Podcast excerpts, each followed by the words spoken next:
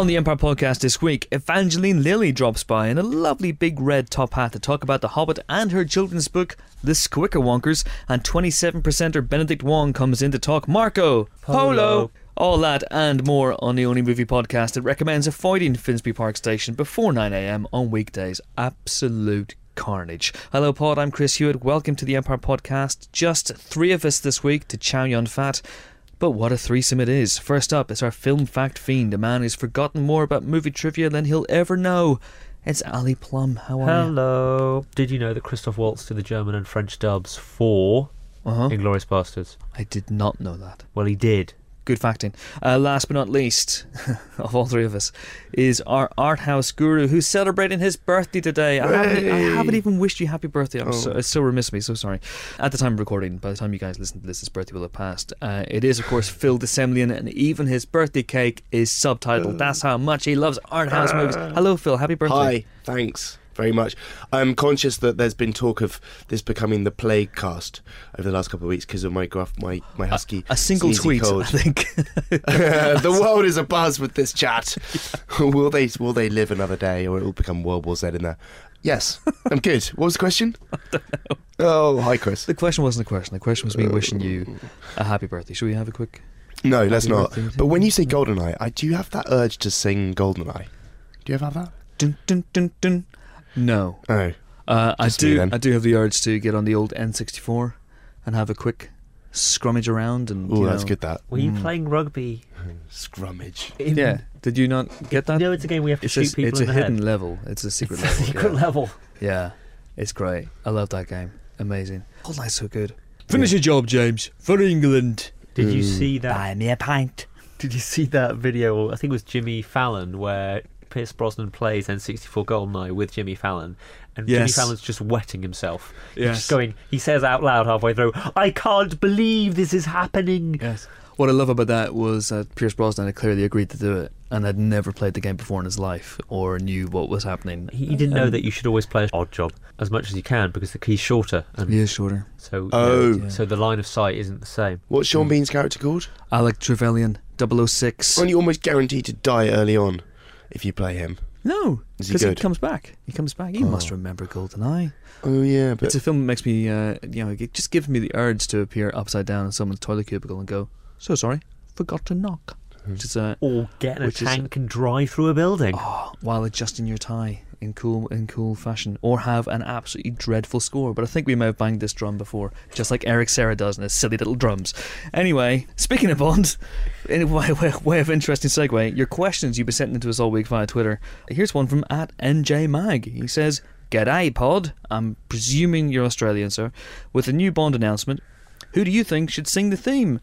I'd like, this is NJ Mag, I'd like to see Elbow have a shot. I think it's notable that Daniel Craig hasn't sung it himself. Is there a reason? what in the scene? Just No, not in the scene. That would be ridiculous. Was he's walking along going, James Bond, James Bond, James Bond? No. We've had a, a lot of discussion in the office about what whoever it could be, Adele, Sam Smith, whoever it might end up being, Elbow here, Mm. might rhyme with Spectre. And so far, I've got overhead projector, Yes. tax inspector. Phil suggested boa constrictor. Would you like a game of Connect Four? Ooh, erector. erect. Erector, yeah. Tipex typo corrector, Yeah. rampant conjecture, and Protractor. You could have a mathematical theme. Arcade Fire had a track called Reflector. Yes. So why don't you just use that? Why don't you just make it Arcade Fire and just change the lyrics just an inspector. to yeah, to he's from Spectre. This He's- is a he's brilliant idea. tax Okay, well, we've answered the question with Arcade Fire. I'm not. I'm not accepting that. My favorite Bond theme of recent years is the Chris Cornell one. Oh. I like the Bond themes when they go a bit rocky. Pearl Jam, then. Inspector. Has there ever been a song that says James Bond in a James Bond song? No. No. So why does whenever anybody sings the Bond theme, it's always Heard, heard of Jimmy Brown. Jimmy Brown. Jimmy Brown. Welcome, Jimmy Brown. Uh, yeah, that'd be interesting.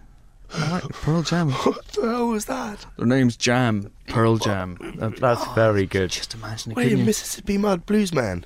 I've got it. You've got it. I've got it. Yep. He's got it. True answer. Bret McKenzie. Wow. Bret McKenzie doing uh, Flight the Conchords style pastiche Bond theme for Spectre, I think it would be amazing. Because he it- could do like a, a sort of period homage to Yeah. the early themes, Yeah, and it would be genius. That'd be pretty good. That'd be pretty good. I think the I think the uh, the Bond theme should be given to whoever wins X Factor that year. No, good idea. To be good honest, I think that's a, that's a good shout. And, and in fact, I'm going to say something now, which will which will earn me widespread derision, even more so than usual. I would genuinely, genuinely go for Rebecca Ferguson. I may have said this before in the podcast. It seems like I've said it before, or maybe I'm just it's what I say when I get home at, the, at you know at the end of the day and I rant to myself in the mirror. Rebecca Ferguson came second in X Factor of the year. One Direction came third. She has the voice of an angel, an angel, I tell you. And uh, yeah, she should do it. Satan was an angel originally. Just Is- as facts what- there for you. Who's he with? Universal. Satan, yeah. Simon Cowell's protege. Well, there's an idea. You've mentioned One Direction. Surely that'll get people's bums on seats. They could change the name to Bond Direction for the uh, for the thing, wouldn't they? That'd be cool. I mean, they, they could. Surely, should, surely, surely it be One Direction should be 007 Direction. Oh, that's good. Is it? Mm, yeah, it's all right. Zero, Um, I zero- actually think Elbow going full circle. Elbow wouldn't be a bad pick for this. And I think a lot of people But- have been talking about Sam Smith as being Sam Smith, the yeah. shoe in. But frankly, if it was Adele again, I'd be happy. Just do the same theme as last time. I really liked it. That was a winner. Spectre. Just not Madonna, basically. No, not Madonna. All right, uh, let's move on. Next question is from at Ross T Miller. Uh, Robert G. Durant, who says, uh, "What's the best first performance by a famous actor? Duvall in Mockingbird, McConaughey in Dazed and Confused." Uh, ooh, it's two two shining examples for us to get to grips with, and then spin off. I'm going to count to three. There won't be a four. I'm going to count to three. Oh, don't beat my my. Heard about it. Oh, my Goober accent is is not good. At all. But um, yeah. I mean, Alan Rickman had been in things on TV before Die Hard, but Die Hard was his big screen debut, so, so that counts. That's an amazing. That counts. Genius. uh, Dave Prowse in Star Wars, Peter Mayhew in Star Wars. Done. I just noticed you're wearing a Cuban Fury sweat top. I am wearing a Cuban Fury sweat top I didn't know why do they need such a thing. to promote the motion picture Cuban Fury, starring Nick Frost and Chris O'Dowd. Okay. Obviously, which is now out on DVD and Blu-ray. Why do you ask? I just think I heard the sound of a till receipt going. There's no corruption on this podcast. I just it's interesting because you think, you know, if you're going to be t- sousering hard, you're gonna you're not going to need a sweat top, are you? Well, Just just. If it's first film, would Shaun of the Dead, anybody there, be their first film, or were the actors in there all Ooh, Dylan? Moran potentially. it would be Nick Frost's first film, definitely. That's Was what I was it? Oh, thinking, and that's a bloody good job from Nick. That's a bloody good job indeed. A bloody good job. Uh, Taron Egerton, who's the star of Kingsman: The Secret Service, which is out in January, had never been on a movie set until he set foot Wow. on Kingsman for his Wow. very first day. And then he was strapped to a contraption, uh, I believe it's called Colin Firth, and uh, and then just you know catapulted sixty feet into the sky. Well, Not- Colin Firth is also a catapult. He's very versatile. He's a very good actor. That's what you get when you He's win an got Oscar. that in the locker. Not to, um, I mean, this can't live with that, but um, Orson Welles, I know, I know. the first day on Citizen Yeah. Kane, also catapulted across Xanadu. He also wrote and directed that one, so that was impressive. Aged, what, 27? A bit of a show off that was one. he 28? I don't know. He was young. He's twenty five, wasn't he? Was he 25? Yeah, I think Christ he on was. a pie, that's ridiculous. It is. It's That crazy. is genuinely it's ridiculous. Like, it's like stop, stop doing it. Oh, 25 years old, that's ridiculous. Recently, Jennifer Lawrence in Winter's Bone. Not bad. Oh, hello. Dan, no, Dan Stevens wasn't on debut in The Guest, obviously, because he'd been in Summer in February and one or two others, I believe. But, you know, people sometimes just appear on the screen ready to go as a movie star, and Jennifer Lawrence definitely did that, I think. Um, Lupita Nyong'o in Mhm. 12 Years a Slave this year. But there's been lots down the years, hasn't there? Barbra Streisand in Funny Girl. Was that her Um, first film? First film. Wow. Yeah. Tatum O'Neal, one of the great child performances in uh, Bogdanovich's Paper Moon, Mm-hmm. a film that everybody should see as soon as possible. Ed Norton in Primal Fear, Yeah. on a way too. The ones I usually think of are the ones who are famous for making inauspicious debuts. So you do get your Stallones in, I think was it Italian Stallion, that dreadful sort of semi-porn film he made, or you know his appearance, very brief appearance in Bananas, where he, you know, threatens Woody Allen on the subway train, or Sigourney Weaver showing up in ten seconds of Annie Hall. You think I think of those, but of the great great first time performances. I think we've covered quite a few of them, to be honest. I mean, the, the two that are mentioned here, Duvall in uh, To Kill a Mockingbird and McConaughey and Dazed and Confused, are, Yeah. are, are cracking. if you were to do this for directors, it would probably be a much longer conversation. I guess that's would be, because often directors have been, you know, working on their craft a long time before they got their film to the screen, whereas actors learn as they go. I don't know. That'd be my guess. That would be the guess. I think that's a good list. I think it's a good list. Let's move on to one very, very last question. This is from at Mr. Oliver Warman, who says, Do you have the balls to discuss this on the Empire podcast? And then he leaks to a Gawker uh, story about this Sony leak, uh, which is, if you haven't been following it in any way, shape, or form, is uh, Sony pictures have been targeted by a cyber attack of the last few weeks, which basically shut down their entire email system. People, hackers, hacked into the Sony system and uh, have got lots of confidential emails and documents and whatnot, and have been slowly disseminating it in a WikiLeaks fashion. Uh, some people suggest that this may be uh, linked in some way to the upcoming release of the interview, that may be retaliation from a group who may or may not be aggrieved by that film's portrayal of North Korea and its leader Kim Jong Un. It's hard to say. North Korea have, have denied responsibility for the attack. A, gar- a group called Guardians of Peace have come forward and claimed responsibility for the attack. Uh, and the attack itself has has garnered garnered a lot of publicity over the last few days. I mean, there's been a lot of private and confidential emails that have, have made their way onto the internet, featuring discussions between Amy Pascal, the, the head of Sony, and Scott Rudin, who's a major, major producer. He's a guy who's, who's doing jobs, and he did Captain Phillips and works with the Coen Brothers constantly. He's big, heavy duty. Uh, Hollywood producer, and uh, lots of other things as well. Where they talk about there's talks about James Bond and what the next Jump Street movie might be, and Spider Man and all this sort of stuff. It's out there on the internet if you want to get into it. Tricky one for us. We don't want to get into it because We're ethical journalists. Yes. We are journalists. I went. I have a course. I did a course. I have a document. I am a journalist. I took an ethics course and everything. For us, this is very akin to the the iCloud leak, the hack into the iCloud that happened a few months ago, where people's naked photographs were, were leaked onto the internet. We didn't talk about it then. We didn't share any information about it then, and we didn't look at them then. Trust us, we didn't look at them. And similarly, it's the same thing with this. It's hard to avoid it. I know the broad strokes of what people are talking about because it's there on Twitter every five minutes, and you have people like Megan Ellison, who's the uh, producer of the new Terminator movie, and she's a you know mini mogul in her own right, and she responded on Twitter to something that Scott Rudin said about her in an email. She was she responded with, with grace and class, and it was very very funny her response. But we're not going to go in, get into it because we didn't discuss the naked photographs, and we're not going to discuss this. Just from an ethical point of view, it's something that Empire is staying away from. It absolutely screws my jobs updates. I'll It does honest. screw your jobs updates. Totally screws It it. kind of does, and it kind of doesn't because now Well- Jobs has moved to a different studio. It's now at Universal. True, that's true.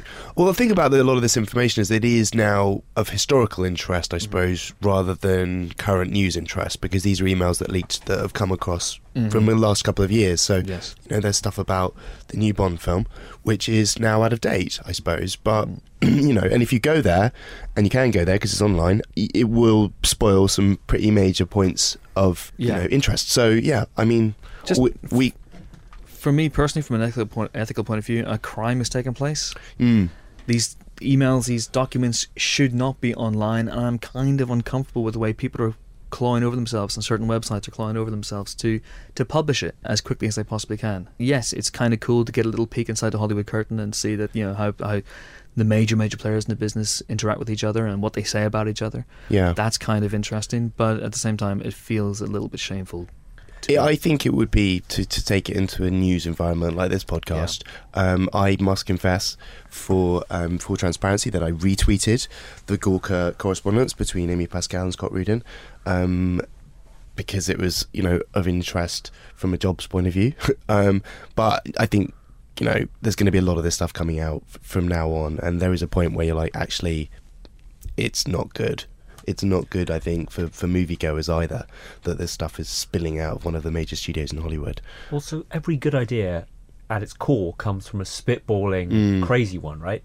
Like so many things that we decide to do, or I decide to do. I say to Phil, "How about this bad pun? How about this good pun?" you know, we come up with absolute nonsense. What if everything that you said, which was a bit stupid and a bit weird and a bit "How about that," just everyone read? There are some stuff that I read and I go, "Well, that's definitely something that people were just talking about." And like you say, happened two years ago. I think you're right because it is a crime, and that does have to temper your treatment of it as a journalist. I would say, um, and it's not WikiLeaks either. I don't know if there's a public interest defence for No. finding out what the plot of. Um, 23 Jump Street's Twenty gonna three. be, Well, yeah. actually, maybe that one. But no, generally there isn't a public interest. Not WikiLeaks. This is not stuff that affects our daily lives. It's just of pure interest. And you're right, it's criminal. So you have to treat it with. So do we have the balls to talk about it? I think We just have. We, We yeah, just yeah, I guess so. But I mean, talked around that's it. our that's our philosophy towards it. But I'm sure in weeks to come, it's going to be tricky because there'll be things we'll want to talk about that will, will be augmented by other news that has come from within this league, and we'll have to figure that out as we go. So Yeah. yeah, Do we have the balls to talk about it? Yes, we do. Do we have the balls to actually engage with it? Uh, yes, we do, but we, we were ethically staying away from it. are we responsible journalists? Not yet, but we will be We're trying to be. one day. We're trying to be. Don't let the Lou Blooms win. That's what I say.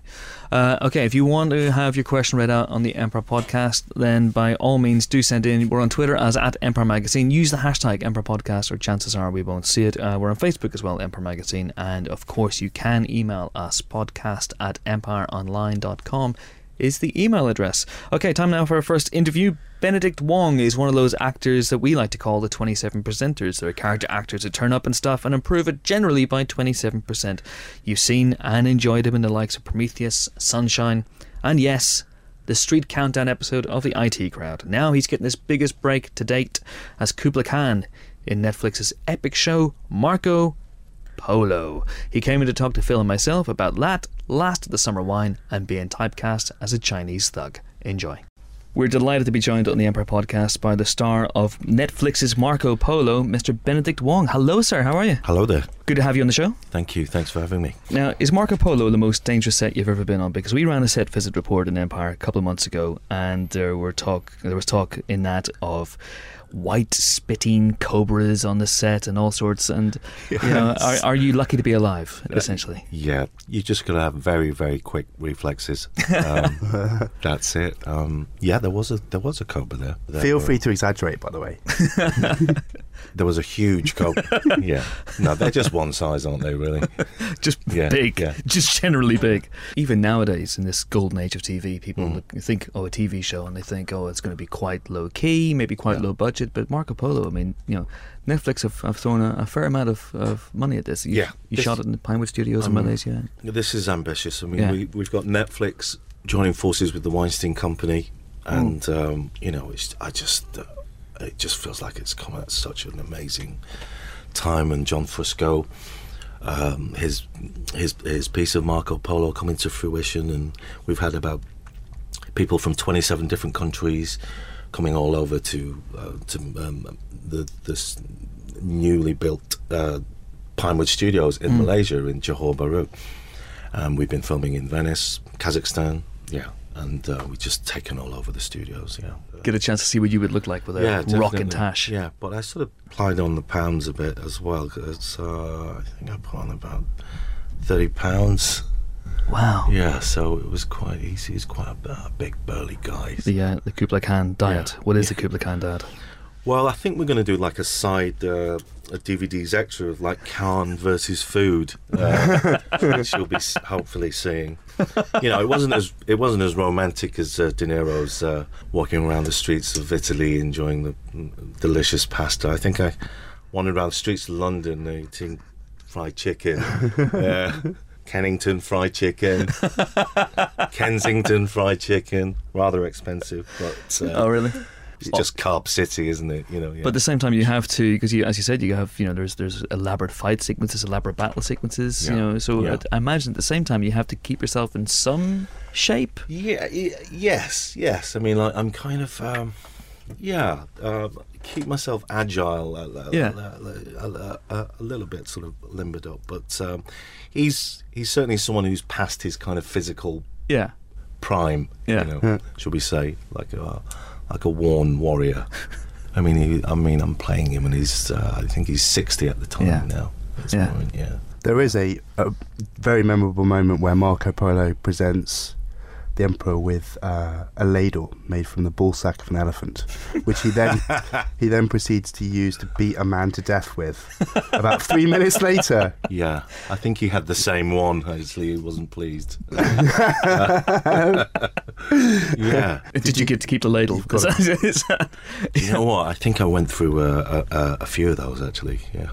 You've been in two TV shows that have gone on to be possibly even more that have gone on to become feature-length movies. One, Spooks, which was you know a one-off appearance. Did, yeah, and and, and State of Play, which is a fantastic BBC Yeah, mini series, which Play. is aged brilliantly and, and you know probably was better than the film, if we're honest. Any other t- any of your other TV appearances you think would make good feature films? What, um, Anything you could see in a sort of feature-length context? can I see? I don't. Um, I think the IT would extend to a IT What- crowd would extend to a film. IT crowd the movie. I, I would love to see Street Countdown the movie. Never mind IT Street- crowd. That's prime, prime Yeah. alone. absolutely, absolutely. Do you get uh, do you get challenged often to games of Street Countdown? Yeah, people occasionally say street countdown towards me, or Do you accept the challenge? I do, I do occasionally. Yeah, You have these rogue games in the street. yeah. only in car outside. parks. yeah. Okay, outside Kennington Fried Chicken, you're playing Street Countdown. What is Street Countdown? Street Countdown is is in the episode of The IT Crowd, where uh, Benny plays a character called Prime, who uh, is kind of what do you say, the Lord Master of Street Countdown. It's Yeah, basically, as as said in the show, it's Countdown but played in the street. it's it's it's an it's an amazing episode. Oh, thank you. It's great. Cheers. It's fantastic. And uh, I wanted to take you back actually to the beginning of your career uh, because one of the very first things you did, we're talking about TV shows you did. One of the very first things you did, according to the IMDb, Hmm. was you were in an episode of Last of the Summer Wine. Is this true? This is true, and um, I was working with. Uh, it was, it was Blakey from On the Buses. What's the actor called? No way. Yeah, do you remember him? I do remember. Yeah, we all remember. him. Yeah. So he's dressed what you can only describe as um, a Chinaman. Yes. kind of, and he's going down. Oh well, I suppose I better uh, sell this bric-a-brac here or something. He tries to knock on a side door, and uh, he knocks on the door, and uh, I uh, open the door, and uh, and I'm in a, a vest and an apron with a. A meat cleaver, Well, naturally. uh, saying "bog off, you Chinese twit," and then uh, and then you hear the uh, the flutes of the. Uh, well, like in Seinfeld, there's the bass, isn't it? Yeah, yeah, dung, dung, yeah. dung. And then I, I, I think with um, Last of the Summer Wine, it was the flutes, Yes. isn't it? And uh, yeah, I remember the uh, the director just kind of going, looking at me, going, "Give him more grease." And they just slapped this oil all over my vest. And I'm just going, oh, it's got to get better than this. Actually, I've got a letter that I, you know, I- kept this letter, and it's like, "Dear Benedict, I uh, um, thank you for appearing in Aladdin Gets on, on your Wick episode. Sadly, your character will not be reprised." no. Like, Oh. yeah, I was, I was saddened about that. I want, I want a But, uh, spin off. Um, yeah. Uh, because because it's gone on for how many seasons? uh, is it still going? I think it's still going. Uh, No, it stopped. It has stopped. Yeah. It has stopped. But yeah, something like 30, 30 years. Yeah. something like that. Last of summer wine. Yeah, I mean that's that's an astonishing introduction, I guess, to screen acting. I wow. So Blakey Yeah. was playing a Chinese, or he was Yes. dressed up as a Chinese guy. Yeah, yes, right. yeah. Okay, and your character was Chinese man, apparently. Yeah, Chinese Uh, man. Chinese man. Yeah. And then I moved on to I think like Thug One. I think I was in a I was in an episode. With, At least I was one. At least it was. Thug one, not Thug, not Thug three, not Thug four. I remember I, it was with um, with um, Bryan Brown in a thing called The Wanderer, and uh, I, I was on a I don't know I, can- I never saw it, but I was playing some sort of kind of Thug One doorman. Yeah. and uh, you know we don't let him in. We don't let him in. He gives us sort of you know fifty pounds, and we let him in. Yeah, yeah. So you know I'm a young actor. I thought you know I'll kind of milk this scene. he gives me fifty pounds. I kind of go. No, it's not enough. So you start ad libbing to Bryan Anyway, Brown. don't do that. So that was my sort of very early on uh, career. But you know, you kind of Bryan Bryan Brown does not react well to improvisation. that cash thing. Don't do it. Okay. okay.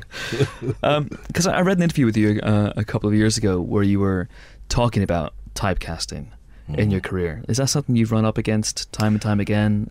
I'm guessing it, it yeah, is. it's quite a tough. It's uh, it's uh, it's interesting, isn't it? I mean, uh, I mean, I'm here speaking to you, and everyone can obviously hear I'm from Salford. Or, Yeah.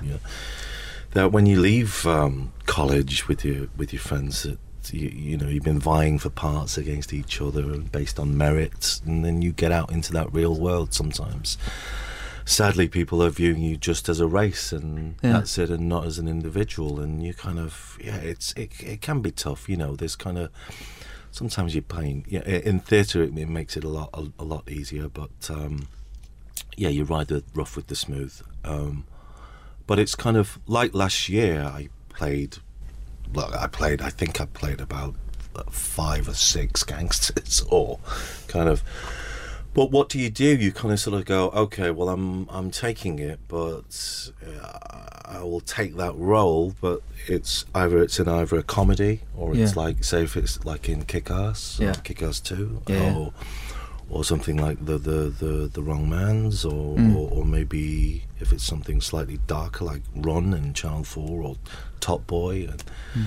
something like this is incredible. You know, it's like maybe you've been waiting for something to play like this. The the Martian is, the, I guess, part four of your space. What's the word for a four-part thing? Well, officially now it's quadrilogy, isn't Quadrilogy, it? Yeah. right? Which is a made-up word, but let's My go for it. space quadrilogy. Your Yeah. Yes, the thanks, guys. Benny Wong space yeah, quadrilogy. we have. Uh, well, you know, I'm probably like five points in a pub quiz question, aren't I? With sunshine and moon. Yeah. And uh, then obviously there's Prometheus, and Yeah. then yeah, The Martian. Yeah.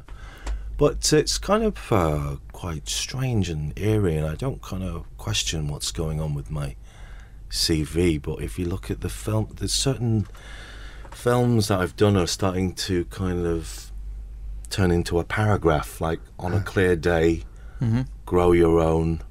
We have sunshine, moon, Yeah. Yeah. and uh, Yeah. I don't really know what's going to happen until. Is this how you choose your roles? Basically, your- so your, your Yeah. career will form a short story by the time you're finished. Well, yeah, I try not to tell anybody that. It's an esoteric like, way to do it. I mean, it's it's unusual, that's for sure. Yeah, yeah. But uh, yeah, well, more power to your Yeah, elbow if that, yeah, if that works out. Yeah, I missed out on one fine day. There'll always be a remake. I've got to do that. Yeah. They'll, re- they'll reboot it, I tell you. Would you play the, uh, the Clooney role or the Pfeiffer role? Oh, I don't. Yeah, I, look, I, I love a challenge. I'll go for the fight. you might as well. Yeah. I just wanted to yeah, talk about very very briefly because we've got to let you go in a second about Mm. that the, uh, about that sort of space trilogy. Well, the Martian, you know, let's say it's a separate thing for the time being. Um, Sunshine, first of all, that Ah. it must have been an incredible experience working in that film. Do you know something? It was. I was. Uh, I was in my bedroom in uh, in Salford, opening up. This is a true story. This uh, a magazine, Empire magazine, mentioning that Danny Boyle was going to do Sunshine, and I went. I gotta do this. Just call the agent up, get me an audition Right. for this, and and it's, uh, yeah, it happened, and uh, it was an incredible time. We were uh, we all lived together in the students uh, student digs, and kind of done. He had sort of uh, we had uh, lectures with the European Space Agency. We all um, experienced zero gravity and 4G, and uh, we went to Heathrow Airport in a 16 million pound flight simulator, landing planes, and it was like it was so out there. It was amazing. I always wondered Yeah. what who is the messiest in your in your dorm setup when you were living together. How was Chris Evans? Was he Oh. pretty No. squared away? No, I, I think all I remember was we all kind of cooked. I think Hiroyuki Sanada had cooked uh, salmon, but it stank the entire dorm. Oh, yeah. really. I think, and then we were then then uh, yeah, but we all and uh, yeah, he got he, he's got his guitar out. We're having a little bit of a sing song. It's quite fun actually. Yeah. Amazing. Never cook salmon in a in a, in a, in a sort of shared accommodation. yeah, no. Don't do it. It's it's it's a it'll lead to a sticky end. But now you're doing the the Martian, your second go round with uh, Sir Ridley. Hmm. And how's that comparing so far to your Prometheus experience? Oh, it's great. I Yeah. mean, it's it's it's lovely to see him again. You know. Um, yeah, it's just quite it's quite it's quite the film. Who am I working with now? We're we're um, working with Jeff Daniels and Kristen Wiig. Wow. Uh, Chiwetel Ejiofor. Uh, who else? Um, Donald Glover, uh, Mackenzie Davis, and Sean Bean. Yeah. Hell of a cast. Yeah, that's And it, uh, you're a buffet. That's just in our section. Yeah. Stay away Yeah. from Sean Yeah. Bean because he always he always cops it, doesn't he? Quite early. yeah. yeah, either him or me. Anyway, so uh, you know, the two of you go yeah. through the script, go, "Oh, I've got page seventy-four. You've got ninety. Suck Right, it you're in." dead. Yep, sticky hand in sunshine, sticky hand in Prometheus. Yeah, and, um, but um, I think I'm. Uh, yeah, I'm sort of. I'm grounded now in uh, in spe- in this uh, sci-fi film. Yeah, so You must bring a lot of pre-knowledge to these things now. After all of your experiences on Moon and those other movies, you must be like it's Well, basically. you know, you don't want to be the be be the class SWAT, do you? You just yeah, you do. modestly kind of. No, I don't know. Hmm. all right, well, uh, Benny, it's been a pleasure, man. We got oh to go. oh it's great. Do you fancy a quick Emma Street countdown? Come on, let's go for it. Here Let's do go. Okay, let's go. Cheers. Uh, where's the car park downstairs? Downstairs, roundabout. Yeah. Okay. This come is on, Empire. let's- We don't have a car park, but you do owe us money actually for your sunshine gig. 'cause we got you that gig. That's a tenner each. Okay, Before we let guys. you. it's been a pleasure. Thanks, man. Brilliant. Thanks, Cheers. guys. Cheers. What a lovely chap, Phil. He was a lovely chap, Very and nice he's guy. really, really good in um, in Marco. Yes. Polo. Polo. Sorry. Guys, I know. Let you down. Polo. Let you down. too late. Let you down. Sorry. Okay, so time for now some movie news that hasn't, you know, leaked from emails. Anything uh, official and whatnot. I've, Yeah. got, I've got something official, but it's not necessarily new news, but it is something I think we, we ought to talk about on the podcast. A little time after the last week's podcast, obviously in between that time, there's been our Review of the Year podcast, which came out on Thursday, which you should go and listen to if you haven't done so already. It's about an hour and a bit's worth of us talking quite a lot of, of nonsense about um, a lot of our favourite movies and least favourite movies.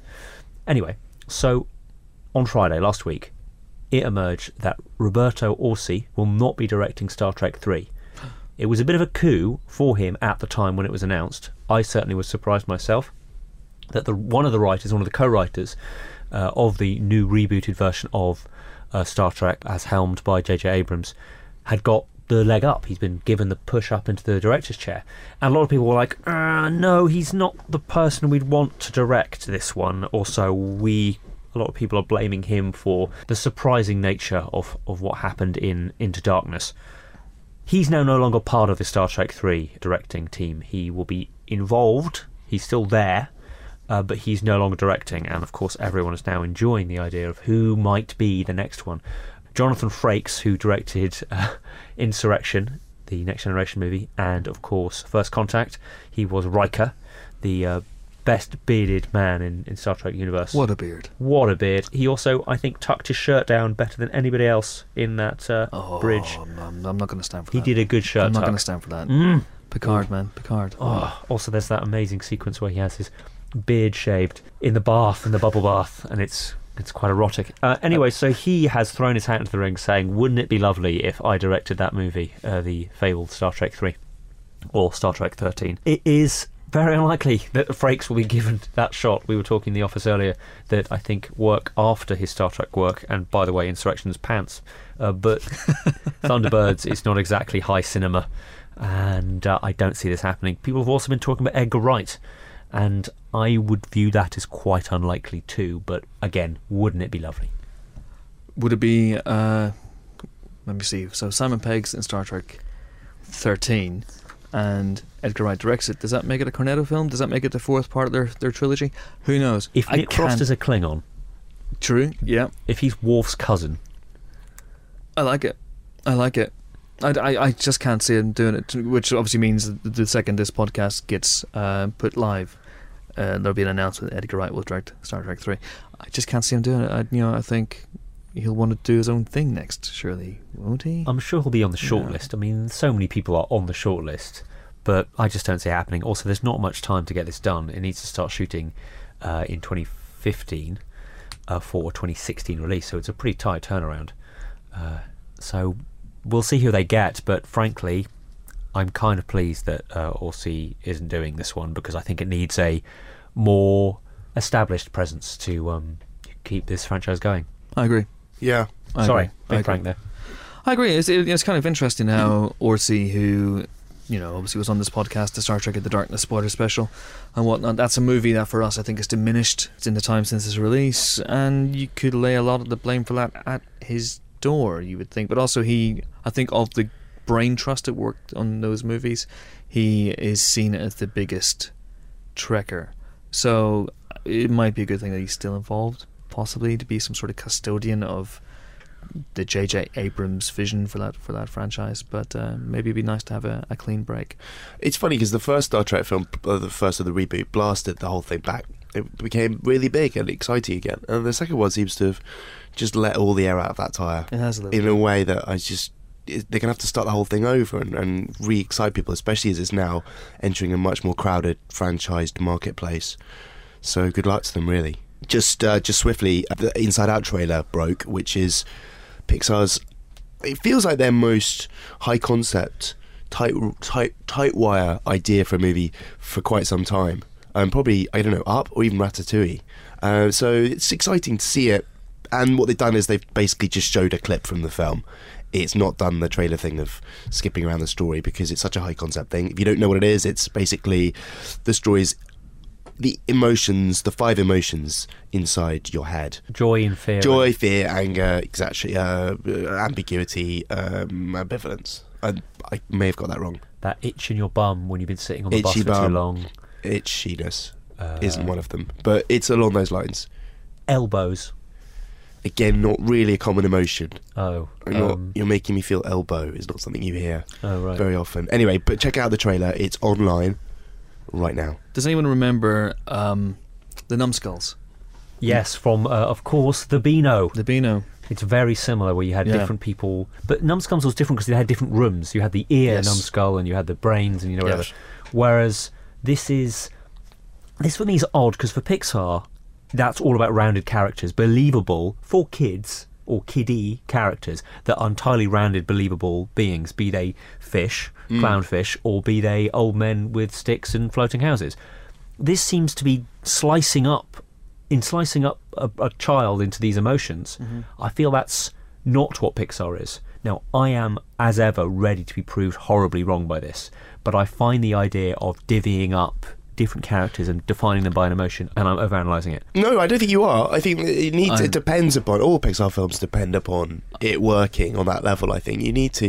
And I don't think Pixar would consider themselves to be making kids films. No. Not anymore. Um, certainly not anymore. And this is Pete Docter, the man who made their last great movie, and for me, their masterpiece up. So I'm I'm fully on board with it. I, I, I know what you mean. Uh, They've got a job to do a bit further down the line in, in really selling how how it's going to work. But I think the trailer's fun and and exciting and interesting and colourful and bright and got some funny bits. And mm-hmm. yeah, I mean, it is a bit like a puppet show, isn't it? Like this girl's being manipulated by these five emotions and they're all arguing amongst themselves.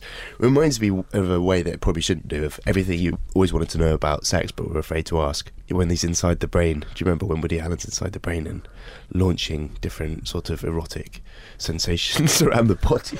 It's the least appropriate parallel ever, but it is a similar I, idea. I preferred Chris's numbskulls, frankly. Second bit of Pixar news is some plot details from Dory. Turns out that Dory's Dory's Dory's child has been slaughtered by three wizened fishermen on a boat off New England, and she's looking for revenge in the Caribbean. No, sorry, that's the plot of Jaws four. That's not what's happening. Dory is. Uh, basically looking to uh, find her family. So it's a similar sort of idea to the original in a way, but it's now Dory's story. Uh, Ellen DeGeneres' character, who is famously forgetful, will probably have other challenges to face. But um, it sounds interesting. What's interesting about this one is that it was originally going to be set in a kind of sea SeaWorld environment, but SeaWorld is now in such bad odour after the whole blackfish thing that they've had to steer away from that. Uh, there is still a kind of a marine conservation um, facility on the Californian coastline where the movie will be predominantly set, and there's going to be lots of exciting new characters, including an octopus.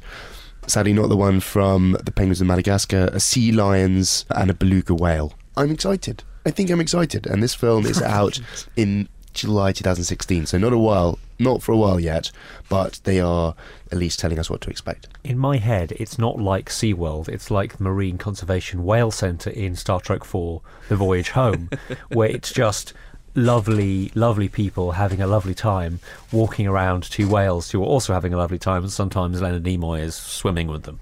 Yes, because Yes. the first one was a bit search for Spock, wasn't it? so there is a clear sort of. There's a terrible, terrible essay to be written about the parallels between Finding Nemo and the search for Spock. Star Trek. I Sea will- Trek. I, Yeah. will, I will write that essay. Do it. Make and I will not publish it. Just like my uh, 30 greatest movie bus moments. Oh, The, the the greatest lost article in Empire Online history. it's not lost. I mean, I It know exactly lost. where it is. It is lost. There's a I'm new just great not- bus I moment that we saw in the Terminator Genisys uh, trailer, which has the, a whole Oh, school bus, God. which is as long as a bridge, getting flipped from what looks like bumping into another car. I don't know, but that's a great bus moment. Uh, last week we talked very briefly about the Star Wars trailer and the Terminator Genisys trailer. We should very, very briefly mention that there was another cracker of a trailer this week. Obviously, discussing trailers in the podcast is a bit weird and redundant because anyway. Mad Max Fury Road. Last night, this trailer dropped, which is absolutely astonishing and has just visuals that will blow your mind. And uh, I think it's got a lot of people excited about the possibility of Mad Max Fury Road. Which in a year with cracking trailers like Avengers: Age of Ultron. And by the way, anyone watch the San Andreas trailer? I gather that The Rock punched something. The Rock punches an earthquake, um, but the the the effect already of the Avengers: Age of Ultron trailer is being felt in other trailers because it's got an eerie song being sung in a haunting, lilting manner over Im- Im- Im- images of destruction, and you're just going, "Oh, really? Okay, that's very Age of Ultron." But yeah, and obviously the Star Wars trailer as well. But this trailer, Mad Max Fury Road, wow. Go and check it out. Um, I've got a couple of bits of news I want to talk about. One bit of news is really exciting me is the news that Al Pacino has had meetings with Marvel's Kevin Feige over a potential role in the MCU going forward. You got a great big ass god. Terrible accent, but the joke still stands. Oh, oh, Kevin, Kevin, oh yeah, I love it. Um, should I do Pacino doing Hans Gruber doing Eddie Vedder? I don't know what's happening.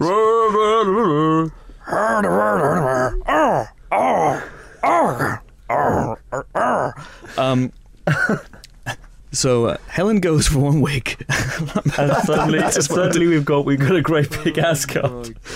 I'm excited about this. I, I think it could be cool. It may not come to anything, obviously, but Pacino, I love Pacino, and he's talking a lot more than he used to. He's doing loads of interviews everywhere for everything. So hopefully, Al, if you're listening to this, and I know you are, then do you know plant your ass in the pod booth when you get over to promote the humbling. But that'd be great. And people are speculating about what he could do. Would he be a bad guy in Doctor Strange, or uh, would he be Peter Quill's dad in Guardians of the Galaxy 2? That the age difference kind of works for me. That would kind of work. I think that might be all right. I like the idea of a of a Doctor Strange villain. Yeah. Maybe Doctor Strange dad. Ooh, Jeff Strange, Simon Strange. Mr. Strange. Uh, it could be quite interesting. So that would be that would be fun. I've got a quick question. If Doctor Strange is a surgeon, Yes. everyone knows that surgeons aren't actually doctors. They are very proud of the fact that they're misters. Surely it should be Mr. Strange. Maybe that's a British thing. We need Helen for that one. Maybe surgeons are doctors in America. I'm not sure. Write in and tell us. If you're a surgeon, probably get back to work. But then write in and tell us when you finished your operation. It might be a British thing. The Turk on Scrubs is a surgeon, and he's a doctor, isn't he? Tell you what, you Mm. carry on. I'm going to Google it. This is this is what we're reduced to in the podcast. We're discussing whether Turk from Scrubs is a, a doctor or a Mister. You wondering where all these facts come from? Yeah. I mine them from my brain. Also news this week: Shawn Levy has left the Minecraft movie, as I suspected. And uh, last but not least, John Lee Hancock is going to make a movie about the founder of McDonald's. Because there's a story that will unite everyone. It will. Al Pacino's play Hamburglar. You want fries with that? Okay, I'll give you fries. Um, all right. This, this meat patty is made from a great big ass. Beebly beep, beebly beep. We've come back into the Empire podcast. We have Ali. We've come back a day after when we normally record it, which is Thursday. Mm-hmm. So today is then Friday. Correct. So you're getting this on Friday. People are getting this on Friday. Phil is no longer here. Yes. Uh, yesterday was his birthday. Today is his birthday plus one. He had an accident with this massive. Uh, basically, it looks like a broadsword, but it's also a lightsaber. and he chopped most of his body off. Indeed. It's further unfortunate But now he's more machine element, twisted and evil. Uh, um, my cold is developed. Apologies uh, for anyone who likes the WC Empire Plague cast. You can now hear it in my voice, which you couldn't yesterday. But anyway, there you go. We're back in the podcast booth because two reasons. Number one, we wanted to talk about the Golden Globes, which were announced after we recorded the podcast yesterday, which is very nice of the Hollywood Foreign Press Association to do that. But first of all, we're going to discuss last night's big news that J.J. Abrams has revealed to Entertainment Weekly and now the rest of the internet uh, the names of the new characters we see in the Star Wars The Force Awakens trailer. So, John Boyega, the stormtrooper we see at the very, very beginning, is Finn. F I N N. Daisy Ridley getting on the uh, land speeder in what may or may not be Tatooine. Or and on a giant floating magnum. Indeed, is Rey, R E Y, which indicates that J.J. Abrams is a Crowded House fan and a Lana Del Rey fan, and he's been naming these characters by looking around his record collection. Then we have Oscar Isaac, the X Wing pilot, who is Poe Dameron. Poe Dameron. Good name. Edgar Allan.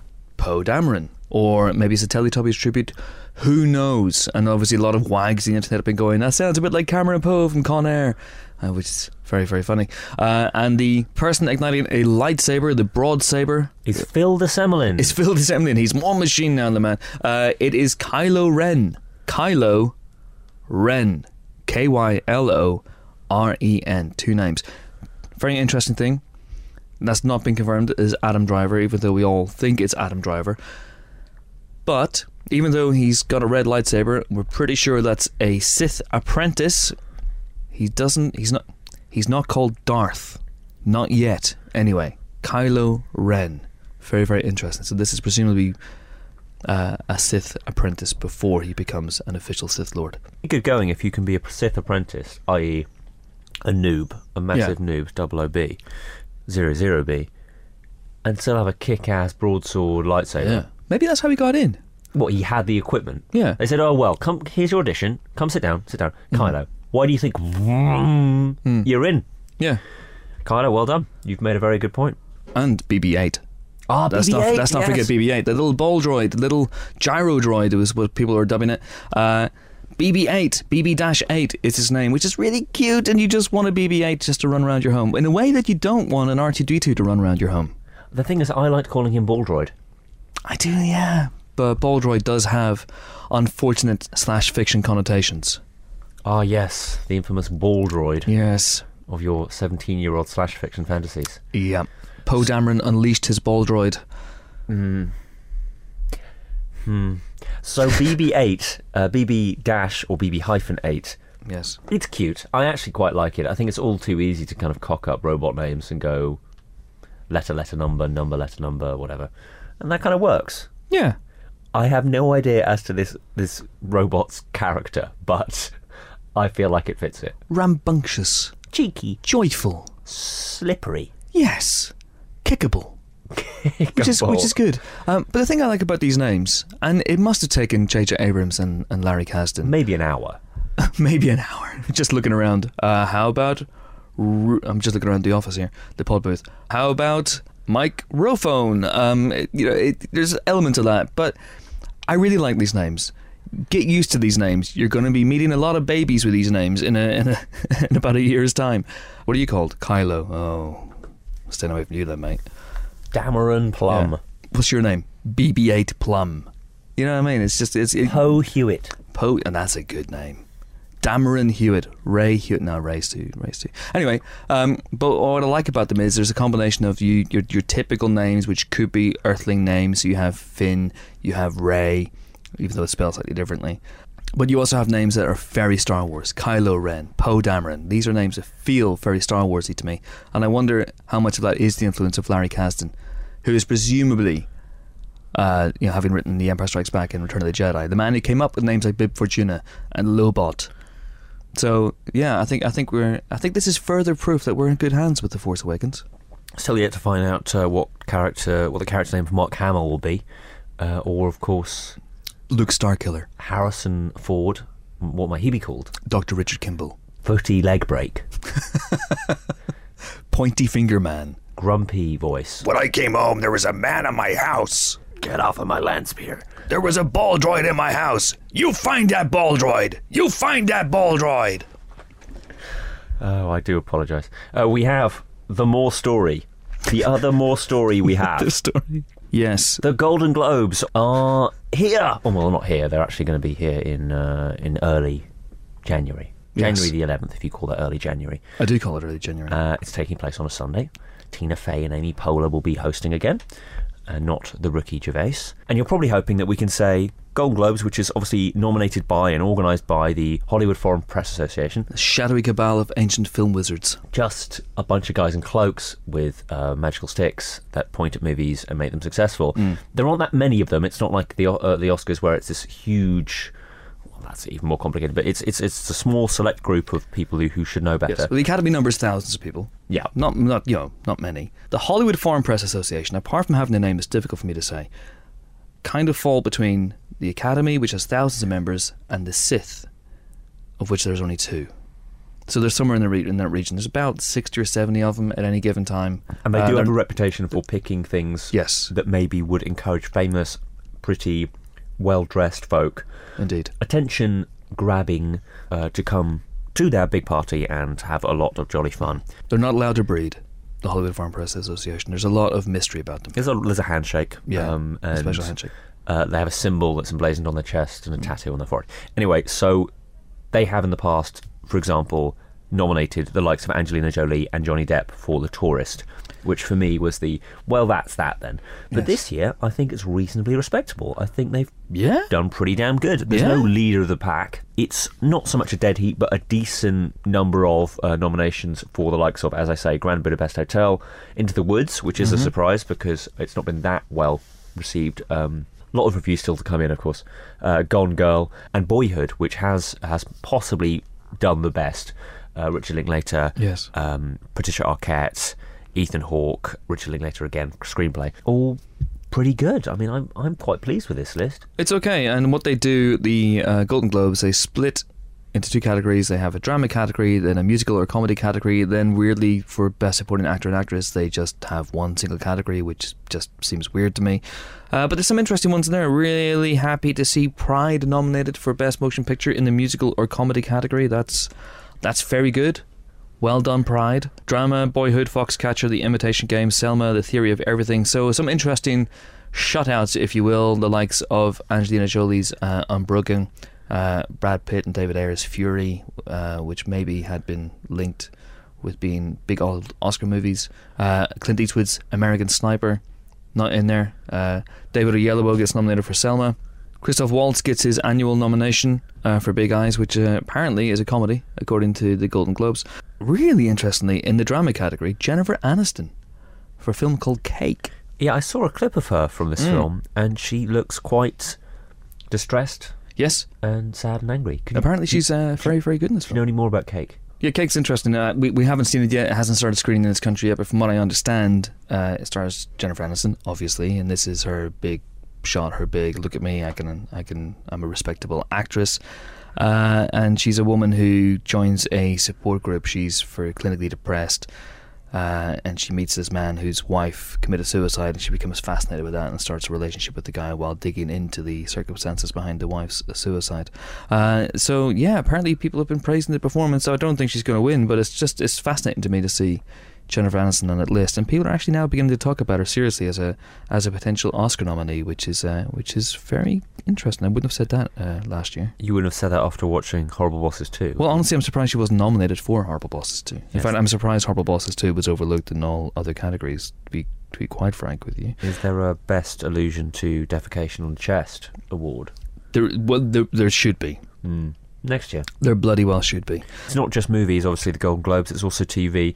Not much love for Game of Thrones. Uh, in particular, people have been rallying for uh, Peter Dinklage, who didn't get a nod. Sons of Anarchy in its final season now. No nod there.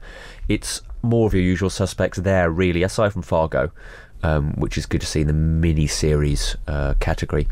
But you've got in TV drama James Spader, The Blacklist, Kevin Spacey, House of Cards, uh, Liev Schreiber, Ray Donovan, um, and uh, pleasingly, True Detective, doing pretty well. And in there, you've got both uh, McConaughey and Harrelson for Best Actor in a miniseries. Yeah, it, it- it's a good lineup. Um, and I say that, I say it's a good lineup. And then I saw Best Original Song. Go on, And suddenly the Golden Globes credibility was just blown out of the water. go on. Where is Everything is Awesome? Where is it? It's not there. It's not bloody there, that's what I'll tell you. Where the five it? songs I've nominated Big Eyes by Lana Del Rey of Star Wars fame, uh, from Big Eyes. Uh, Glory by John Legend and Common. That's an interesting pairing. Wow, cool. Want to hear that? Uh, from Selma. Uh, Mercy Is by Patti Smith and Lenny Kaye from Noah. Opportunity from Annie, uh, which is an original song. Interesting. Uh, and then Lorde's Yellow Flicker Beat from The Hunger Games, Mockingjay Part 1. I really like that song. Good song. Good song. Fine song. It's okay. Where the hell is Everything is Awesome? Where is Untitled Self Portrait from the Lego movie? How are these songs not, are they not eligible? I'm I'm intrigued. I'm genuinely intrigued. Are they, are they too good? They must be too good. They must be too good. It must be too good. Um, Hans Zimmer was also nominated for Hammer Noeda's organ for Interstellar, so it's good to see something came of that. Everyone said he'd go blind, but no, he's got nomination for it, so that's good. But notably, Interstellar really not anywhere else uh, on the list anywhere at all. Indeed, indeed. I still have a sneaking suspicion that Interstellar might sneak a Best Picture nomination because the, the way the Oscars. Oscars work, they have nine or ten slots, depending on how they feel on, on the morning they wake up. Um, so it might sneak a, a nomination, a kind of "we recognise your achievement" kind of nomination, but it's not a serious uh, contender. I would argue. I think that is pretty much the end of our more news. Yes, shall we go and um, and get rid of these cults? What, by chopping our heads off with a broken lightsaber? Yes, that's what the man of boots told me to do. Good. Beebly beep, beebly beep. Our second guest is an actress who stars as Tauriel, Tauriel, Tauriel in this week's The Hobbit, The Battle of the Five Armies, and who will be seen in next year's Ant Man, possibly starring Al Pacino as Hans Gruber. Uh, but Evangeline Lilly is also now a children's author with her first book, The Squickerwonkers, prompting people to go into a store and ask can they get their hands on Evangeline Lilly's Squickerwonkers with a straight face. She came into the office resplendent in a bright red top hat to talk to James Dyer and myself about the book, about hobbits, and about wasps. Enjoy. We are delighted to be joined on the Empire podcast by Evangeline Lilly. How are you? I'm fantastic. Excellent. You're not jet lagged at all? I am so jet lagged.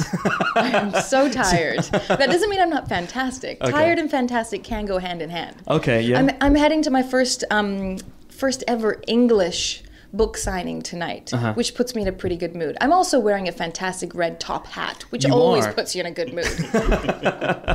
It's a bit hard to mention the top hat, given this a podcast, but I, I'm fascinated by your hat. Thank It you. is a red top hat. It's and it's not just a top hat. It's like a, uh, it's three stories high. My top hat.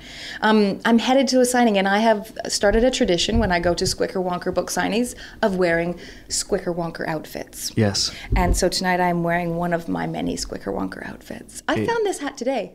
I found it in Camden Market.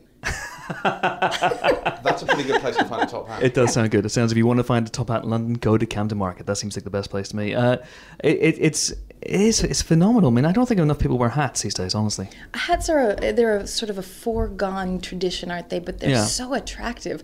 I was saying when I was buying my hats today at the Camden Market, why don't we wear more hats in photo shoots?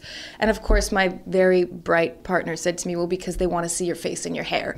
But I don't care about my face and my hair. I like fashion. I like style. yeah. But uh, but you have you've written a book. I mean, you're you're about to go to Forbidden Planet, which is next door to us, to sign copies of the Squickerwonkers, uh, which is the greatest name. Thank for a you. book. What and, name. and it sounds particularly good with any version of a British accent. it does, especially Scottish. I'm a really big fan of the Squicker Squickerwonkers. Wonkers. the Squickerwonkers. That's right. Yeah, oh, So you get oh, Billy. Connolly to say it. I actually had Sylvester McCoy voice the, the audiobook because I wanted to hear the whole book in a, in a Scottish accent. Very good. Available on audible.com. Little plug there. I have a question for you. So, the beginning of the book, you dedicate it to your mother, and you say that she believed in this when she first read it 20 years ago. That's right. Does that mean you wrote it 20 years ago? Well, now I wrote it 21 years ago. Okay, no, fair, fair. Um, I was 14 when I first wrote The Squickerwonkers. I was obsessed with Dr. Seuss. I thought he was the greatest thing since sliced bread.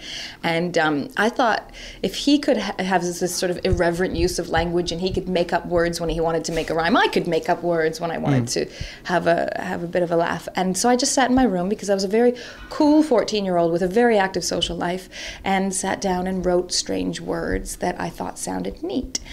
And the one that stuck, the one that I liked the most, was the word squickerwonker. And so I wrote a poem to go along with it. And that poem is going to be released in the limited edition Squickerwonker book coming out in December. So you can read the original poem I wrote when I was 14, which is different from the poem that you see in the book today. But the plot hasn't changed.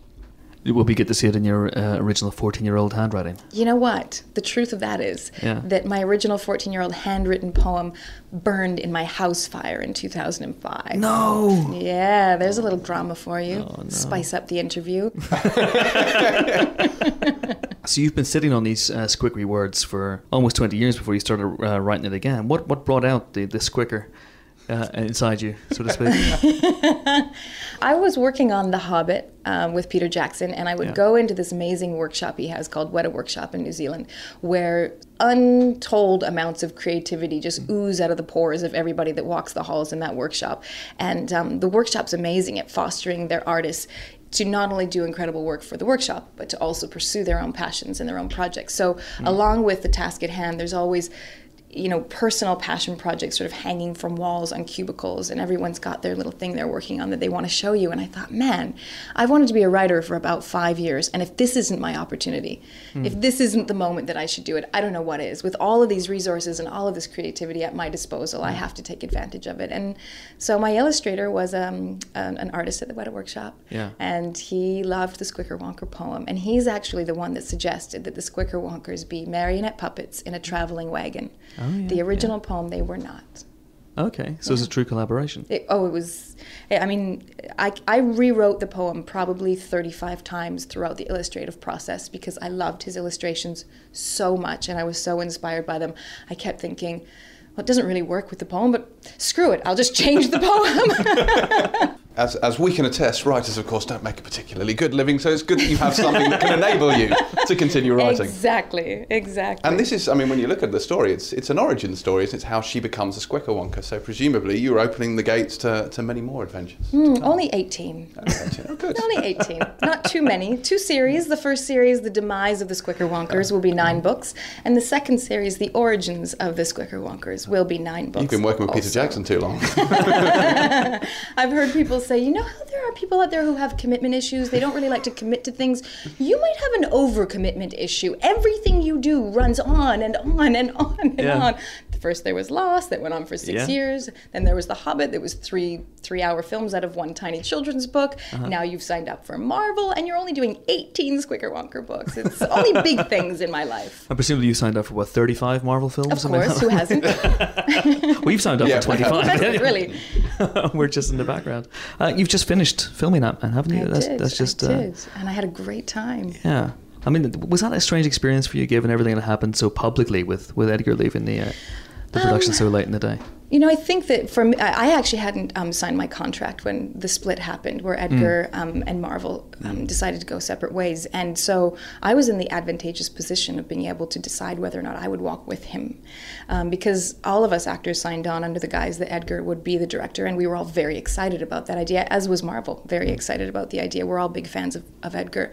And you know, one of the things I was able to do was sort of just ride the process and see what the end result would be. Would it be that this film um, was going to take a turn for the worse because of these decisions that were being made, or did it make sense? Was it just a creative difference, and that it wasn't one wasn't better than the other? And ultimately, that's what I concluded was that um, Edgar was making a film that I would really like to see and I would have really liked to be a part of. And you know, I kind of wish we could do both versions because the version we made um, is a version that very much fits within the world that Marvel has already created, and their universe is so. Um, you know, it's it's so insular. It's it's been created so that it's all encompassing and everything works together, and you can take any Marvel film and watch them back to back, and it's the same world. So that's what we created. Edgar's, I think, was in some is was in Edgarland. You know, it was a different film, but like, who doesn't want to be in Edgarland? So I kind of wish we could make both movies. Um, and you play Hope Van Dyne, who's Michael Douglas's Hank Pym's daughter. Hmm. Uh, what was that experience like, being a, playing Michael Douglas's daughter? When I first signed on it, it didn't really occur to me Yeah. Kind of how momentous that was, what a big deal that was. I just, oh great, Michael, oh yeah, Paul, okay, wonderful, great cast. I felt I'm very clinical about deciding what roles I'll take, and so I sort of am checking boxes. And Michael became a box I checked. Okay, great, they've cast that one well. Moving on, and sort of carried on with my process of checks and balances. And then I got to work and um, started working with him, and and then about halfway through my shooting, I had to do this very intense emotional scene with Michael Douglas. Hmm. And it wasn't until midway through shooting this scene with him that suddenly the penny dropped and it occurred to me, oh my God, I'm acting opposite Michael Douglas. this is a legendary star. And not, you know, he's he's a consummate actor and, and it, it, it, it hit me. And the reason it hit me was because I had been working with him for long enough to have suddenly kind of realized, oh my God, he's such a force. You know, every time he shows up on set, every time they call action, what he brings into the room, it makes the room electric. It sort of brings everything to life. And I realized I was I was standing before and, and had the fortunate privilege of working with a living legend. I imagine uh, as part of the uh, relationship establisher in the film, they might use pictures of uh, Hank and Hope as you know in earlier times. Hmm. Do you have to supply your own pictures, your own childhood pictures? I'm always interested in this. Do you have to supply your own? Do you have to go back and root through your stuff and then? we actually didn't yeah. do that. Really? We didn't. And I don't think you'll see that picture. That's interesting. Yeah. Okay. Believe it or not, I've had to do that before. I had to do that Yeah. on Lost once. That was very humiliating. I, was, I was a very bad-looking little girl. I had buck teeth, freckles, no figure, no. I mean, I was like, I looked like Laura Ingalls. do you remember? Do you guys have um, Little House on the Prairie over here? Yes. Yes. I looked Just about. exactly like Laura Ingalls, the two braids and everything. Wow. That's amazing. Was that something you aspired to, or was that something you, did your parents just style you in that way? It just happened to be that every single member of my family looked like the Ingalls. We were the Ingalls doppelgangers. That's what we were. And for everyone listening, which episode was that exactly so we can go and find it? every everyone for the first i would say f- three or four years once she got older i don't know if we still i mean she probably got beautiful but when she was young and awkward very very similar So we should look for pictures of her wearing a top hat and see yes and a make big the comparison. a big tall Yeah. red top hat Big red top hat. And and the last thing I'll ask about Ant Man is the the Van Dyne name is generally associated with uh, wasp-like creatures or wasp-like That is abilities. correct. Uh, can you give any indication where that might I go you? can. I can actually. I don't even have to hide. um, my parents were Hope. I mean Hope were Hank Pym and Janet Van Dyne. So my parents were Ant Man and Wasp. I was raised by two superheroes. So I'm a pretty screwed up human being in this movie. I am also fairly capable, strong, and kick ass, which is wonderful to play. But the most fun to play was just how messed up she was from being raised by two superheroes. And the, the clear message sent by my name is that um, I'm not a big fan of my father. Okay. And so I took my mother's name. Interesting. Mm-hmm. Very interesting. And uh, and of course you've just reached the end of uh, of your unexpected journey with, with The Hobbit. How does it feel now? I mean, did did you have the sense now you're out of it? I know you sort of you finished filming over a year ago, but Mm. do you feel now that it's finally over? I can put that in a box, and that's that's done as part of my, my history. You know, it, it went in a box when I finished filming. Really? And it Okay. always does because otherwise you're just dying to see it. You kind of have to put it aside and forget about it because you work so hard on a project. And then as, you know, film actors, you have to wait a very long time before you get to see the final result and find out if people even like it. Um, so usually, you know, psychologically the best the best route to take is just to for me anyways to put it aside put it out of your mind. And then when you get to the premiere it's this grand surprise and it's this great celebration and you have a great time saying yay look what we did and everyone loves it. Isn't that great? Um, but you emotionally I ha- i'm not attached the way i was when i was filming. And uh, I just want to ask one last thing about uh, Lord of the Rings and uh, uh, sorry, The Hobbit rather, and uh, and Tauriel. Hell of an accent. oh well thank you Oh well, you know, but where did it come from? Did you uh, did you did you study or did you have anyone you, you were using as inspiration? i am a, i'm just going to just sit here for a minute and just just accept and absorb that from anyone I am so I am such a perfectionist and I was so so scared to tackle an English accent because um, I know from personal experience just how critical English people are of Americans trying to do an English accent. And um, So I was terrified, and of course, because it's Middle Earth, we had to do a P, um, an RP accent. You know, Yes. basically non-regional, nondescript, and, and sometimes what happens with that is people will accuse you of of not doing an authentic English accent because they say, but that doesn't sound like anyone living in England right now. um, so, th- phew, thank you. And um, I give all the credit to the absolutely incredible dialect coach who worked with us, Leith McPherson, on mm-hmm. The Hobbit. Mm-hmm. She and I would get in a room together and just geek out. she is she's nerds out. She loves language. We both love and obsess over language and accent and and especially Elvish. We mm-hmm. really really like Elvish. and I had a lot of fun doing the Elvish, but I was I was so so nervous and so paranoid doing an English accent because I just thought I'd get lambasted. So um, thank you. So first day on set, really nervous. I'm not Really, really, Yeah. really, really, really, really, really, really. I mean, the amount of weight on my shoulder. I was doing actually in the, my first day on set. I got given the scene the night before we shot. Yeah. I was leading, like commanding a group of six other actors who had been working together for a year. I was speaking Elvish. I was speaking in an English accent. I was pretending to be an elf, which I'd never tried to do before, let alone on camera. And I was healing an orc wound. So it was, it was. I was very nervous. See, around here, that's just a Tuesday for us. Yeah. Did the uh, did, did the, did the victim pull through? He did. Good. I Well, succeeded. there you go. You worked on all levels. Just another day in the office. Were you at all jealous then of the, the likes of Richard Armitage and uh, Luke Evans, who got to, you know, they didn't get to speak in RP. Luke rolls out his Welsh accent. and- Bard the Bowman. Oh yes, and, uh, and and Richard Armitage has got a bit of Yorkshire in there. So, were you, were you jealous of those guys?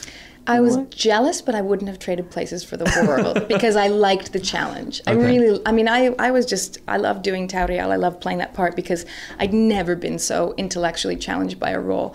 Usually, I mean, the the role that I was most known for, playing Kate on Lost, was not so intellectually challenging. You might be able to tell from the character. It was very emotionally challenging, but not so intellectually challenging. And I am, um, I have kind of reams of intellectual energy that needs to be spent, or I can't sleep at night. Okay. But emotional energy, I might be the laziest woman in the world. That's genius. Phenomenal. And I think on that bombshell, it's time to say farewell. Evangeline Lilly, it's been an absolute pleasure. Thank you so much. Thank you very Thank much. you. Thanks, guys. Thank you. I got an interesting fact. Okay, okay. Surgeons are no man. longer called Mister in this country either. And I think it's only a British thing. I think in America they're called doctors, Holy cow. but um, they want to be called doctors. Apparently. We've blown this thing wide open. They're ending the tradition. Hmm, how strange. Good tie-in. There is a character in the Marvel Universe called the Owl. So that could work nicely for a Pacino. He could be go, oh, oh, what are you, the fucking the owl?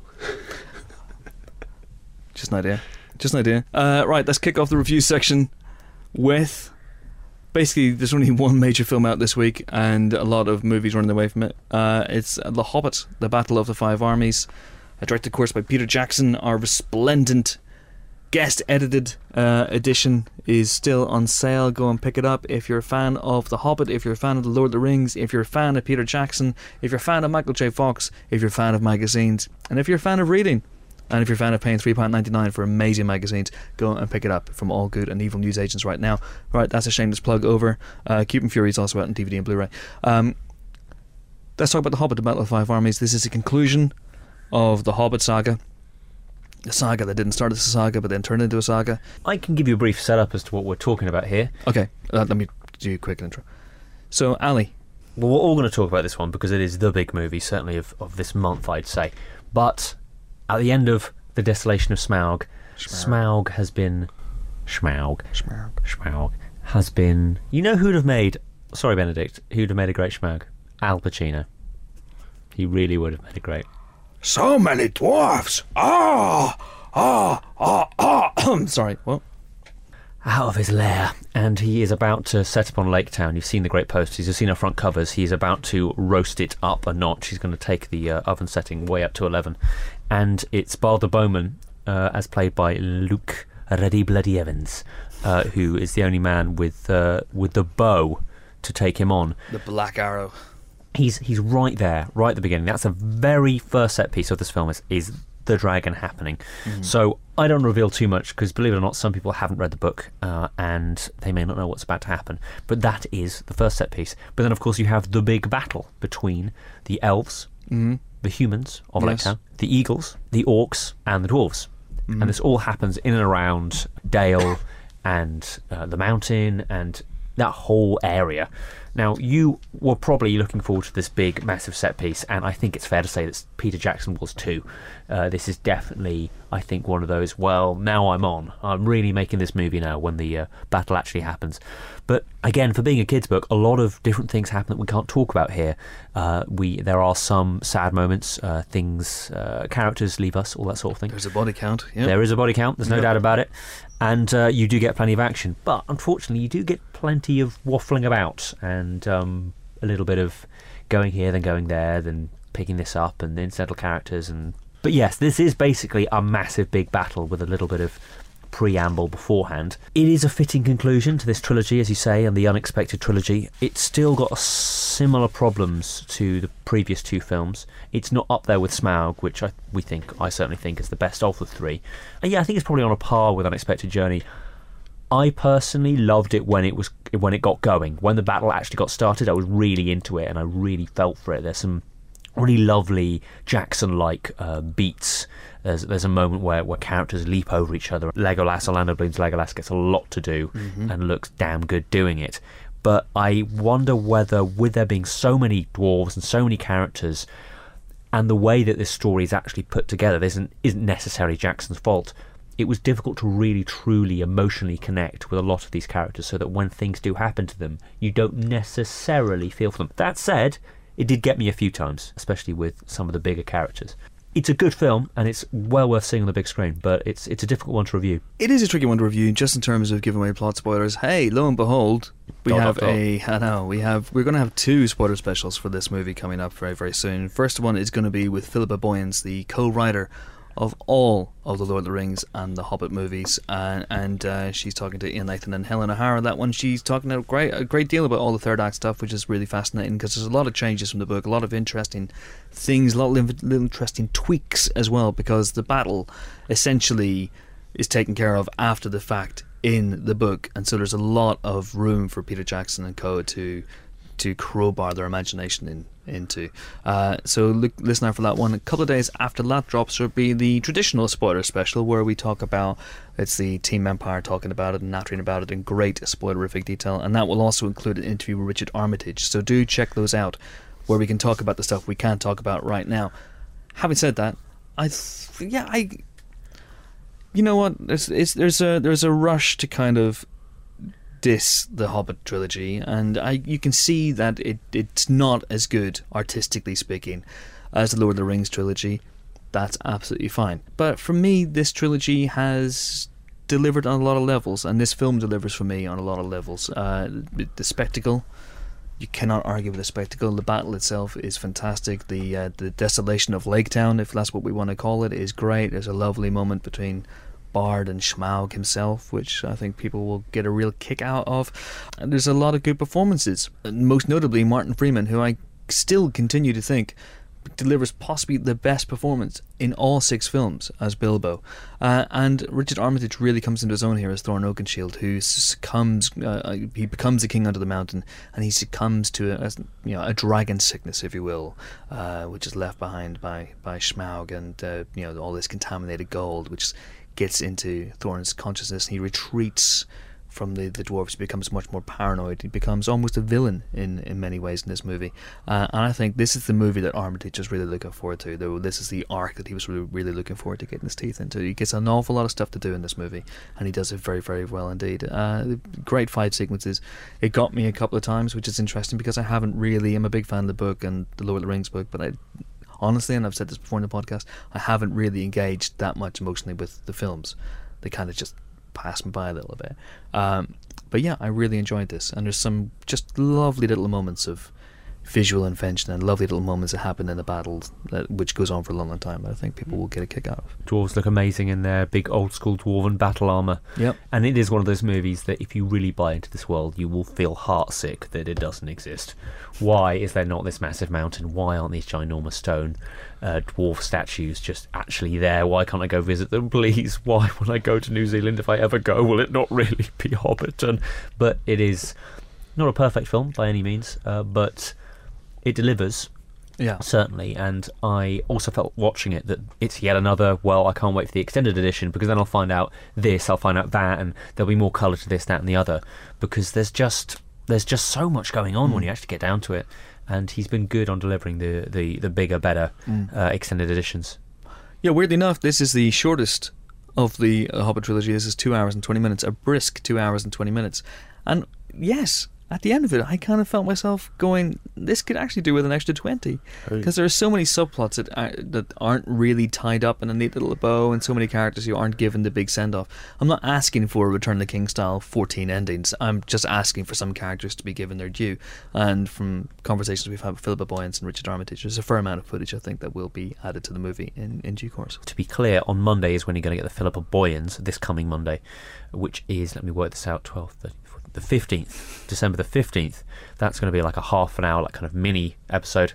And then it's on wednesday you're going to get the full analysis plus uh, thorin oakenshield himself coming in to talk about it.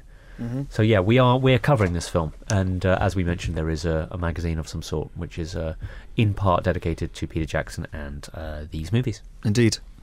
Four stars then for The Hobbit: The Battle of the Five Armies. A fitting conclusion, I think, to the, to all six movies, unless of course Peter Jackson decides to actually make Silmarillion, in which case we'll be here in another couple of years just doing it all over again. The last one was okay. The one before it I thought was really bad, and but I just done my dash with it. So I don't know, just uh, yeah. So you're one of the people I was talking about earlier on. Oh, look, we sat in this podcast and we talked about this whole thing, you know, back before when Guillermo del Toro was attached, and it sounded like really interesting. One Guillermo del Toro Hobbit movie, you know, I'd be first in the queue. Then it was going to be Peter Jackson, and then it was two movies, and they were like, mm, okay, that could work, you know. Peter Jackson revisiting his old ground, that could be great. And The Hobbit, I grew up with. Then it was three movies, and you're uh, the, and the first one was long and i don't know somewhere along the line i just sort of reached a point where i've had enough of of the hobbit frankly It's very interesting. Not a lot of films. A lot of films are out this week, but not a lot of films that are really going head to head with The Hobbit: The Battle of the Five Armies. Lots of studios giving it a wide berth, which is which is kind of interesting. There's a bit of a logjam over the next couple of weeks. We've got Dumb and Dumber Two. We've got Night at the Museum, Secret of the Tomb. We have Annie, Big Eyes, Exodus, Gods and Kings, Unbroken. All four of those movies open on the same day, Boxing Day. Uh, but everyone's avoiding The Hobbit: The Battle of the Five Armies. Presumably, I guess, because they expect people will just turn out in droves to see how the whole thing ends.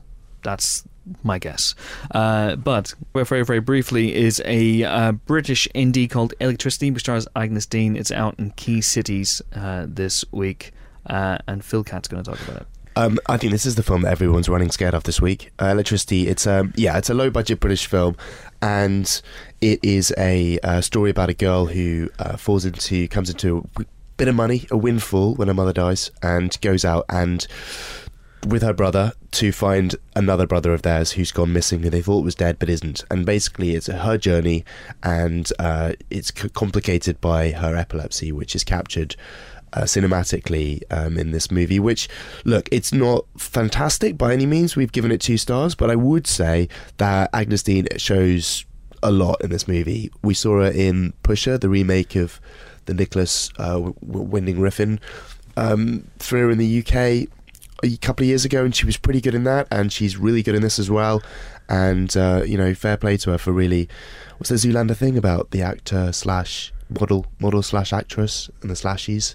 She's so sort of past that. I think her and Cara Delevingne as well is getting some good roles, showing that you know models make good actresses too. So good, uh, good work her. And uh, I wouldn't say it was a hearty recommendation, but certainly something to take from the film. Uh, two stars then for Electricity, and uh, really the only show in town this week is The Hobbit: The Battle of the Five Armies. Uh, there's a lot of interesting stuff out next week. Like I said, Kon-Tiki's out as well next week, and that's Real good, yeah. real see good. that. It's Phil's favorite Thor film.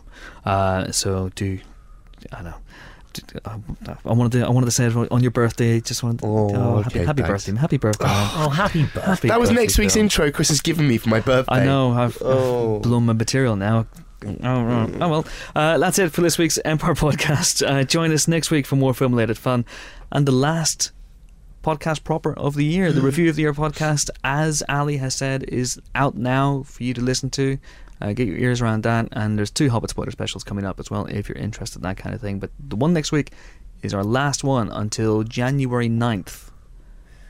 Is that right? That's right. That's yeah. right. This also means that there have been over eight days, five podcasts. So we are giving you value for money, and considering you don't pay a damn thing, uh, no, it's it's uh, so honestly, yes, I know there's a lot in your uh, your inbox right now, but you'll have loads of time over the Christmas period. Yeah, we're taking a three week break, so you can listen to the listen. You can listen to five podcasts. fill both of your ears up. The Battle of the Five Podcasts. Uh, right, okay. Uh, next week, we'll be joined by Tim Burton, uh, who's going to talk about Big Eyes, and the Dumb and Dumber duo of Jim Carrey, Jeff Daniels, and Peter Farrelly will be in as well. Great maths. I know. Dumb and Dumber maths, right, that right there. That's kind of, I was wondering if people might point that out, but. Yeah, I was worried. Yeah, oh well. Uh, until then, it is goodbye from Phil. Happy birthday, man. Thanks. Uh, it's goodbye from Ali. It's goodbye from me. I just want to make a joke, which was actually made on. I'm sorry, I haven't a clue, but it was. There are eleven types of people: those who understand Roman numerals and those who don't.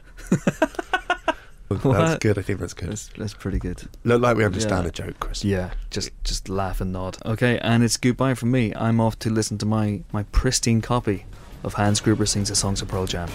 See you next week, guys. Bye.